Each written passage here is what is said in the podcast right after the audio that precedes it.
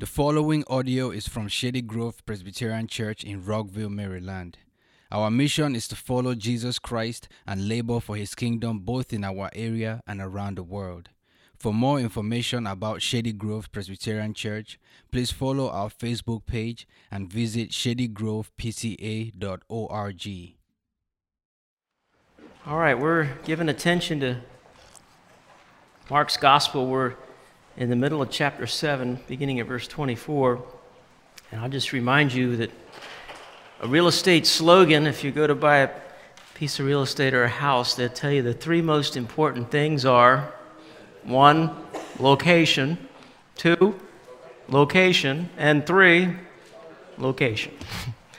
and a good Bible teacher's motto or preacher's motto is one, context, two, context, and three, context. Very good. so, the context here is really important in understanding this passage because there's a disagreement that's going on between the scribes and the, and the Pharisees over what is clean and unclean. And Jesus makes it clear that what defiles you is not something that's external, outside of you, but it's internal. And he proves that. Now he's going to a very unclean area. He goes north by northwest. He goes northwest here to a very Gentile region, to Tyre, Sidon, the region of Phoenicia. This is modern day Lebanon. This is the Decapolis where he was asked to leave the last time. This is Jezebel's hometown. This is where the Jews would say unclean. And let's give attention to the text. And from there he arose and went away to the region of Tyre and Sidon. And he entered a house, did not want anyone to know, yet he could not be hidden. But immediately a woman whose little daughter had an unclean spirit heard of him and came and fell at his feet. Now the woman was a Gentile, a Syrophoenician by birth. She begged him to cast the demon out of her daughter. And he said to her, Let the children be fed first, for it is not right to take the children's bread, throw it to the dogs. But she answered him, Yes, Lord, yet even the dogs under the table eat the children's crumbs. And he said to her, For this statement, you may go your way. The demon has left your daughter. And she went home and found the child lying in bed and the demon gone. Then he returned from the region of Tyre and went through Sidon to the Sea of Galilee and the region of the Decapolis. And they brought to him a man who was deaf and had a speech impediment. And they begged him to lay his hand on him. Taking him aside from the crowd privately, he put his fingers in into his ears, and after spitting, touched his tongue. And looking up to heaven, he sighed and said to him, Ephphatha, that is, be opened. And his ears were opened, his tongue was released, and he spoke plainly. And Jesus charged them not to tell no one. But the more he charged them, the more zealously they proclaimed it. And they were astonished beyond measure, saying, He has done all things well. He even makes the deaf hear and the mute speak. Well, there's something pretty significant that's going on here. I want to start with the second story and then work back to the first story. They both have something odd in each text, right? I mean, the, the, the one is Jesus seems at first blush to be insulting to this woman and referring to her as a dog. And then the second one, you've got Jesus spitting and even sticking his finger into somebody's ears, and you're like, what, what, what is that? And the good questions. Uh, let's see if we can get at what's going on here. So the first is he is in this area that's a very, very Gentile region. And as I said, this is modern day Lebanon. Okay? And if you caught your, if you take your bulletin and you just look back to the first reading we did from Isaiah 34 in your bulletin, if you look at verse 2, we are told about what is going to happen when the Messiah comes, what his reign will look like, what he's going to usher in. And we're told that he's going to um, that he's going to come and the glory of Lebanon shall be given to it. And then he says, They shall see the glory of the, of the Lord, the majesty of our God. And you get a lot of these quotes in the New Testament. Verse 3 is quoted in Hebrews 12. But then if you look over at the other reading in Isaiah 35, 5 to 10, we are told what this kingdom is going to look like. When the Messiah comes, we're told the eyes of the blind shall be opened, the ears of the deaf unstopped. Then shall the lame man leap like a deer, and the tongue of the mute sing for joy. And that's a really interesting word because that's the word that's used here in this text. It's very it's a very rare word. It's only used once here and it's this word mogilalos and it's it's the idea of someone that has a very hard time speaking. Okay? They're, and here in the in Lebanon territory in a very gentile region, Jesus is fulfilling Isaiah 35. And it's making it very clear. He's come to Lebanon now he comes to one that has a mogilalos. It's only used one other time, and it's right here in Mark 7:32 when it refers to um, he. They brought to him a man who was deaf and had a speech impediment, or one who is mute. Okay, and so Jesus now heals this man and shows who he is. Now, if you remember what the Lord responded to Moses' excuses going all the way back to the burning bush, and Moses started making lots of excuses why he couldn't go, and he said he was slow of tongue and he wasn't able to speak very well. And the Lord said, Who gave man his mouth? Who makes him deaf or mute? Who gives him sight or makes him blind? Is it not I, the Lord? Jesus is saying, That's me. I have the same power. He does the miracle here. He does it in Lebanon. He's showing that I'm the Messiah, I'm the Lord, and his kingdom is breaking in. And so, why does he use the saliva and the finger in his ears? Lots of speculation here. Some speculate that the, the faith healers in that day, that was kind of the method that they used. I don't really know that from real, uh, I'm just hearing that from what other people have said. Others wonder if maybe because this man was deaf and mute, he was limited in his uh, senses. Okay? His ears didn't work, his, he wasn't able to uh, understand. And so when the Lord touches him, the way that he touches him in a very personal way, even that his taste buds would know, this I, I am the one doing this. I am healing you. Jesus is winning the man and he's showing him where he should put his faith in the Lord himself. Well, that's about all I got for the, that miracle. I want to focus mainly on the first miracle because, um, as we said at the beginning here, what the context, context, context is key, right? Well, we're told here in verse 24 that Jesus arose and went away. Okay, he goes to this region and basically he's on the Mediterranean Sea on the coast. He's enjoying some peace and quiet. He wants some R and R. We are talking vacation, bed and breakfast, Airbnb. Okay? Where is Jesus? Well, we're told very clearly that he entered a house. He's inside a house deep in, in Gentile country by the coast, enjoying some R&R, and we have a massive intrusion. Right? Here comes this woman, and she comes into the house, and she's a Gentile, and she's, you're going to see all the strikes against her in a second when the, you know, the, Mark just wants us to see, but why would she do this? Why would she come into his home like this. And she loves her daughter. I love Matthew's account. Matthew 15's account of this gives a lot more details, but she actually refers to him as Lord three times. And she, and she continues to beg. This beg is uh, ongoing. So she's begging and begging and begging. And as a matter of fact, in Matthew's account, it's like they try to, the disciples try to shut her up and, and get her to move on. And she is persistent and she comes up to him and says, Lord, help me. She's in desperate straits because her daughter has a demon, and this is a mother who loves uh, her child, okay? And so she is concerned for her daughter. And it reminds us much of Monica. And if you know the story of Monica, and, and many of us don't these days, we probably know about Santa Monica Boulevard more than we might know about Monica. But Monica is Augustine's mother, okay, and he's the early church father, that he was the firstborn child of three, and the first two were easy converts. The Lord just wonderfully worked in their lives. But Augustine was, was stubborn, and he had big issues with lust and pride. And the, his mother just would not stop praying for him.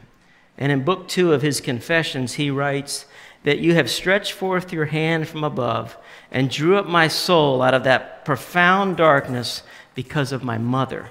Your faithful one wept to you on my behalf more than mothers are accustomed to weep for the bodily deaths of their children. so he, he's testifying that his mother was pouring out weeping tears more than than if he had died physically. And nine years before his conversion, he went to a bishop and was praying with so persistent with tears that the bishop told her, Go. It cannot be that the son of these tears should perish. And she took that as if they had sounded from heaven. She took that as confidence. But she continued to pray. And then after he is converted, Augustine's testimony in his confessions is I am your child, O God. It's because you gave me such a mother. a mother that was going to continue to weep and, and pray for her child. And she was persistent. And so is this woman here. She is ongoing, persistent. And she's a little bit, she's tenacious and you might even say intrusive. She's like one of my friends saying, you know, about his wife. He used to say, if she goes into the corner to get the puck, she's coming out with the puck. You know, she's one of these women that she, she's, there's going to be a scrum, she's coming out with the puck. She's, she's determined. And it's important, I think, for us to recognize that there's something here to emulate for all of us because what can you really give your children? We can give a lot of things to our children, but I can't give them a new heart. I can't give them a new record, and I can't give them a new life. I can give them Christian education. We can give them good influences. We can give them good teaching. We can give them a good environment, a safe environment. We can lead them to lots of water, but we cannot make them drink. We can even make them compliant, but we can't make them converted. We might even make them good professors of the faith, but we can't make them possessors of the faith.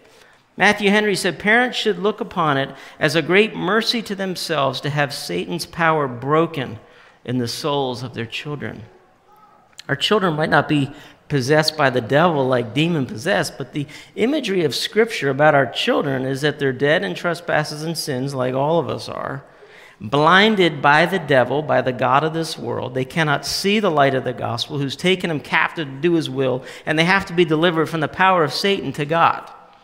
So that would make us a little bit tenacious and want to pray pretty feisty prayers.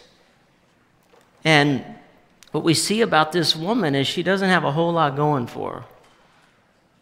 You look at verse 26, and it's, she's got strike one, strike two, strike three, and strike four. Strike one, we're just told she's a woman. That's strike one. That wouldn't have gone real well in the Jewish culture. Strike two is she's a Gentile. That, that's bad news in, in the Jewish environment. And then she's a Syrophoenician, which is, she is a real pagan. And, and Phoenicia is where the, the Baal worship just thrived. And this is Jezebel's hometown. This is like the, the birthing place of Baal worship. And then strike four is her daughter has a demon. So she, I mean, you want to talk about like unclean and like this woman has all the strikes outwardly speaking against her. And so when you think about it, just in context, I mean, you, you read this and it seems a bit harsh. And let me just try to put it in a little bit of context for us today. If you were going to go out to a restaurant, let's say last night you wanted to go out to the Rio or you wanted to go to uh, the Kentlands, Crowne Plaza, you're going to go out to eat and you say you're just going to show up at 6.30 and you walk up to the hostess or host and you say, I'd like to have a seat what is the hostess going to say to you and the host? Do you have a reservation? And you say, No. And then she looks at you like you're from Mars. Or he looks at you and basically says, The wait time is going to be at least 75 minutes, and you might want to go somewhere else because good luck with that, right? Because the restaurant has an order to it. And who is the order for? Those who've called in advance and made a reservation. All right, let's try another example. You go to a doctor appointment, but there's no appointment. You just decide you're going to show up. You go to your doctor's office, you go to the clerk, and you'd say, I'd like to meet with Dr. So and so. And the person at the desk is going to say to you, Do you have an appointment? and you say, No, I just thought I would pop in and see if I could catch him here for a few minutes. And they would look at you like you were from Mars, and they would say, We don't take walk in appointments. And our next appointment is, and you know, they'd look like four or five days down the road, maybe longer, and that's when they would tell you your appointment is. Now, because doctors' offices and restaurants, they have an order to them. There's a priority. There's those who make appointments, those who are first. And so, in the context, in the story here of, the, of redemption, what's the context? Where do we find ourselves? Well, if you go back to the way back, all the way back to before Abraham, you have the Tower of Babel. You have the nations are dispersed, they're sent out, they're speaking different languages, and it's a big problem because they were trying to make it to God themselves, and God has to disperse them and spread them out, and God is going to start with one person, Abraham. That's his priority. He starts with Abraham, and then he's going to work through one nation and one language, and he's going to start there. And he's going to use Israel, and he's going to make them a light to the world, a light to the nations. And so we see this word first a lot of times in the New Testament, particularly in the book of Acts, and it's used in this text, is it not? He says to her, Let the children be fed first. Okay? It's not to say you can't be fed, it's just there's an order, there's a priority. So the word first is a pretty important word in your text. Okay? You think of the book of, of Acts. Let's just think about the book of Acts for a second. So in the book of Acts, we're, we're given this great promise you shall be my witnesses. And where do you start? Jerusalem, concentric circle, Judea and Samaria, concentric circle, uttermost parts of the earth. So the ripples are going to boom, boom, boom, boom. They're going to move out, but where are they moving from? It starts with Israel, it starts with Jerusalem.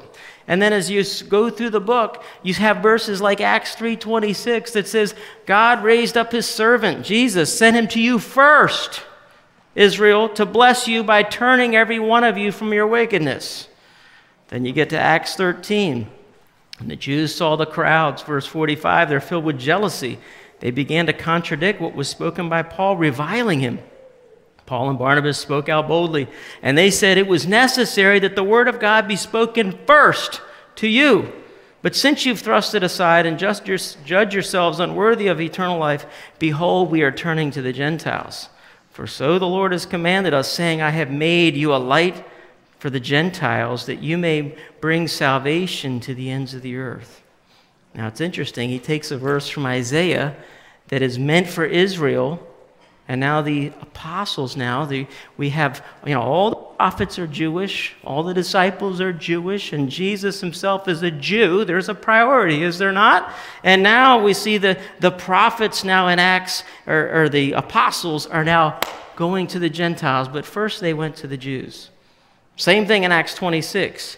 Paul before King Agrippa says, I was not, Paul says, I was not disobedient to the heavenly vision, but declared first to those in Damascus, then in Jerusalem, and throughout all the region of Judea, and also to the Gentiles, that they should repent and turn to God, performing deeds in keeping with their repentance. And on it goes. So you see, there is a priority. Maybe a good summary verse that we know is Romans 1:16. For I'm not ashamed of the gospel, for it's the power of God for salvation to everyone who believes. And what's the last part? To the Jew first, and also to the Greek. And so it's more of for her to recognize her place. I remember years ago, just when we were going to plant a church in, in Germantown, and I thought I'd call the M&A, one of the directors of M&A, which is Mission of the World, or Mission North America, and I called this guy and, and I said, hey, I said, we, we're in a very diverse area. It's becoming more and more diverse. And we'd really like to have a black pastor come to Germantown, you know, and, or to Upper Montgomery County. And his reply that I've never forgotten, and we've, we've since talked about it, and he apologized that he even said it. He just said, Well, get in line. And he just started to explain, You're the third call this week with that request. I get requests from every week of that. How many black men do you think are graduating from seminary? How many do you think are in the pipeline? Like, do you have any idea what you're asking? There's hardly anybody in the pipeline, and everybody's asking, so get in line. Like he was just, you know, he was, and later he apologized, and yeah, I shouldn't have said that, you know.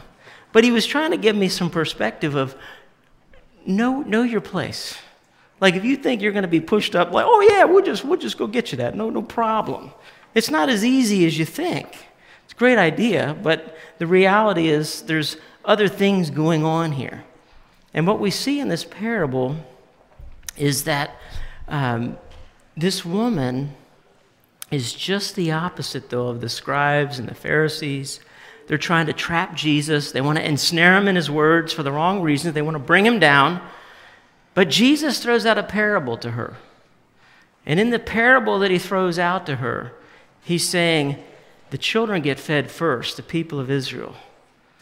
And the Gentiles, they get next. And that would be the puppies. The, the, there's two different terms for dogs. This is not the outside dog, this is the inside dog. This is the dog, this is the house pet that, and she doesn't mind at all.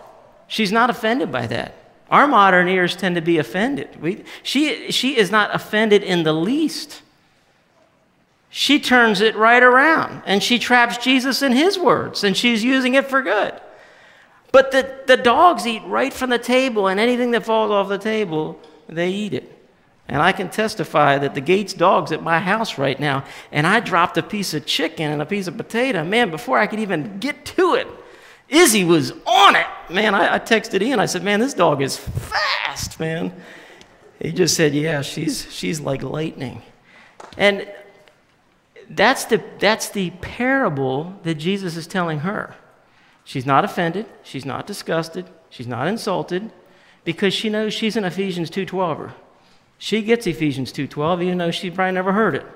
But she knew she's separated from Christ, alien from the commonwealth of Israel, stranger to the covenant of promise, far off, and she knows I am I know my place. She's in line. I'm way back there, but I'm okay with that. But Lord help me. You see, she, she understands that nothing in my hands I bring, simply to the cross I cling. Naked come to thee for dress, helpless look to thee for dress. Foul I to the fountain fly, wash me, Savior, or I die, as Toplady talks about in Rock of Ages hymn. She gets it. Nothing, nothing am I bringing. Our problem is we too often think we deserve something from Jesus. We deserve something. We deserve better. And it's, it's real subtle, but it's real easy to think, well, I, I deserve a better job, better car, better house, better school, better teacher, better church, better parents, better children, better paycheck. What do we deserve? Have any of us come to God with clean hands, a pure heart, and never lifted up our souls to an idol? Do we deserve anything? I mean, we're given two rhetorical questions to always remember. That's the Job 41 and the Romans 11. And the one is, Who has a claim against me that I must pay? God just says, Who has a claim against me that I must pay? Because everything out in our heaven belongs to me. Nobody has a claim that God has to pay. The only claim he has, to, I mean, what we deserve is, is hell. So that's the first one. And the second one is, is just like it, Romans 11 at the end. He says, Who's ever given to God that God should repay him? Who's ever given to God that God should repay him? Like, no, I did this for you, God. I was thinking you'd do this for me. She's, she's just the opposite. But she prays with leverage. You see, she's like, Spurgeon put it like this Call me a dog? She says, Very well, I'll be a dog and I'll get the crumbs. Now, poor soul, Spurgeon says, in the same state by the Holy Spirit's aid, we should do the same thing. And this is basically what Chris Marcantonio shared this morning with the, with the Luther quote. Spurgeon says the same thing. He says, Satan has been saying to you, You've broken God's law, you've offended him, you've been a sinner. Spurgeon says, Well, soul, if you have any wit left, cut the devil's head off with his own sword and say to him, I am a sinner. But it is written, it's a faithful and trustworthy saying of all acceptance, that Jesus Christ came into the world to save sinners. You see, and so against what she does, as G. Campbell Morgan says, I like this. Against prejudice she came, against silence she persevered, against exclusion she proceeded, against rebuff she won. This woman's confidence in Jesus' ability and desire to help her stands in complete contrast to the attitude of the Jewish leaders, religious leaders towards Jesus. The inside crowd is the one that's the most hostile, the one that's trying to trap him and work it against him. And she is believing, she gets who he is, and now she's using his words for good. She doesn't come demanding her bleeding charity. If you remember the classic story in The Great Divorce with Lewis's allegory about this bus that's uh, in hell and it's headed towards heaven, and there's this amazing prospect. It's fiction, but in this amazing story, any who, who choose to are permitted to stay in heaven. And so it's an enticing opportunity as you're going through the book. You have these different characters, and each is a ghost from hell, is visited by a spirit from, from heaven who aims to call the, the ghost to detach from that which keeps them in hell, whether it be pride, vanity, lust, or you know, some other attachment. And so one of the ghosts in the scene who's boarded now this bus to heaven is approached by an employee of his from earth, now a spirit in heaven. And the ghost of hell is surprised that his former employee has made it to heaven, and he insists that he deserved to make it there himself. And this is what he says I've gone straight all my life. I don't say I was a religious man, and I don't say I had no faults, far from it, but I've done my best all my life, see, and I've done my best by everyone, and that's the sort of chap I am. I never asked of anything that wasn't mine by rights. And the ghost in heaven repeats with insistence that, wait a minute. And, and, and, but the other goes, no, no. He only wants his rights. He's not wanting special treatment or hands out. He only wants what he deserves. And the Spirit assures the ghost that he would receive something far better than what he deserves. In fact, the Spirit says he's not gotten his rights either, for if he had, he wouldn't be in heaven. And the ghost that's in hell, continues to be flabbergasted and blubbering about rights. And he, and he goes and says, Well, what do you keep on arguing for? I'm only telling you the sort of chap I am. I only want my rights. I'm, only, I'm not asking for anybody's bleeding charity. And the other spirit says, Then do it once. Ask for the bleeding charity. Everything is here for the asking, and nothing, nothing can be bought. And yet the other ghost says in conclusion, I'd rather be damned than go along with you. I came here to get my rights, see? Not to go sniveling along on charity tied, tied onto your apron strings. You see, today, if you look in your bulletin quote there, that in the beginning, the reflection quotes, Tim Keller has this very insightful quote about being from the West and how in the Western cultures, and to some degree, he says we're products of that. We don't have anything like this kind of assertiveness, this assertiveness of this uh, Syrophoenician woman. He says we only have assertion of our rights. We don't know how to be assertive. We do not know how to contend, contend unless we're standing for our rights, standing on our own dignity, standing on our goodness, and saying, This is what I'm owed. He says, This is not, not that at all. This isn't contention. This is not assertiveness for your rights. This is rightless assertiveness, and we don't know anything about this. She's coming to God like a laser beam, but she completely accepts her unworthiness. Well, then why is she coming? We don't even know because we don't have any other, any other motivation. Here's what she's saying She's saying, I'm not coming to you on the basis of my goodness, I'm coming on the basis of yours. And if any of you are familiar with the Book of Common Prayer, the Anglican Church, there is a prayer that's done before communion, and it's called the Prayer of Humble Access. And it begins like this We do not presume to come to this table, O merciful Lord, trusting in our own righteousness, but in your abundant and great mercies. We are not worthy so much as to gather up the crumbs under your table. It's recognizing we're not worthy. We're not even worthy of the crumbs under the table. This is actually elevation to be a dog. That's elevating. But we are now able to come through Jesus. And what we see in the, in the picture of Mark and the context, context, context is this picture in Mark of the outsiders are brought in and insiders are moved out, and the last are first, and the first are last, and the humble are exalted, and the exalted are humbled. You have this incredible reversal throughout the whole book. And so, what we have here is in the Gospel of Mark, we have a leper coming to Jesus getting healed, a leper getting touched. We have demon possessed people getting healed. We have a woman with a hemorrhage who's unclean and been bleeding, and she touches Jesus and she is healed. We have little children coming to Jesus, even though the disciples try to push them away. We have blind Bartimaeus who continues to cry out all the more, Have mercy on me, son of David. We have a nameless woman who anoints Jesus at, at Bethany for burial. We have a, a Gentile centurion at the cross who recognizes truly this was the Son of God. And we have a Syrophoenician woman, a Gentile sinner who's from the worst pedigree possible, from Jezebel's region and from Baal territory. And what we see is many who are first will be last. And though she deserved to be last, she gets a hold of the parable and she puts it to Jesus.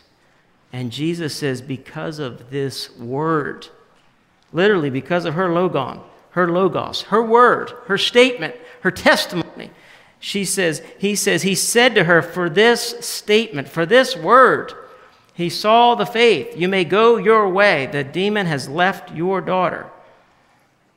God honored her prayer because she was not insulted. I really think that Jesus was testing this woman to say, to see if she would get it, to see if she would get her place where she fits. And she got it, and the Lord met her. How about you? Do you recognize your place? That we're not worthy of the least of his mercies, as Jacob says. And yet we go and wrestle with him like Jacob did. I won't let you go until you bless me. He wouldn't let him go. And that's what this woman's doing here is he won't let him go. And though we're not worthy of the least of his mercies, we plead by his grace. Let's pray together. Lord God, we don't come because we're righteous, but because you are merciful, abounding in steadfast love. Lord, we are a needy people. May we not forget that we are children of Adam. And Lord, we are sinners, sinners by nature. And we thank you that you have saved us through Jesus, through the one man, the last Adam. We thank you, Lord Jesus, for your perfect life, your perfect death on our behalf, in our place. And we thank you now that you have opened heaven's door and you welcome us. We thank you that we are in your beloved. Bless us this day. Help us to wrestle with you with the trials of life. And Lord, even in recognizing our own need for salvation is a total gift. We thank you in Jesus' name. Amen.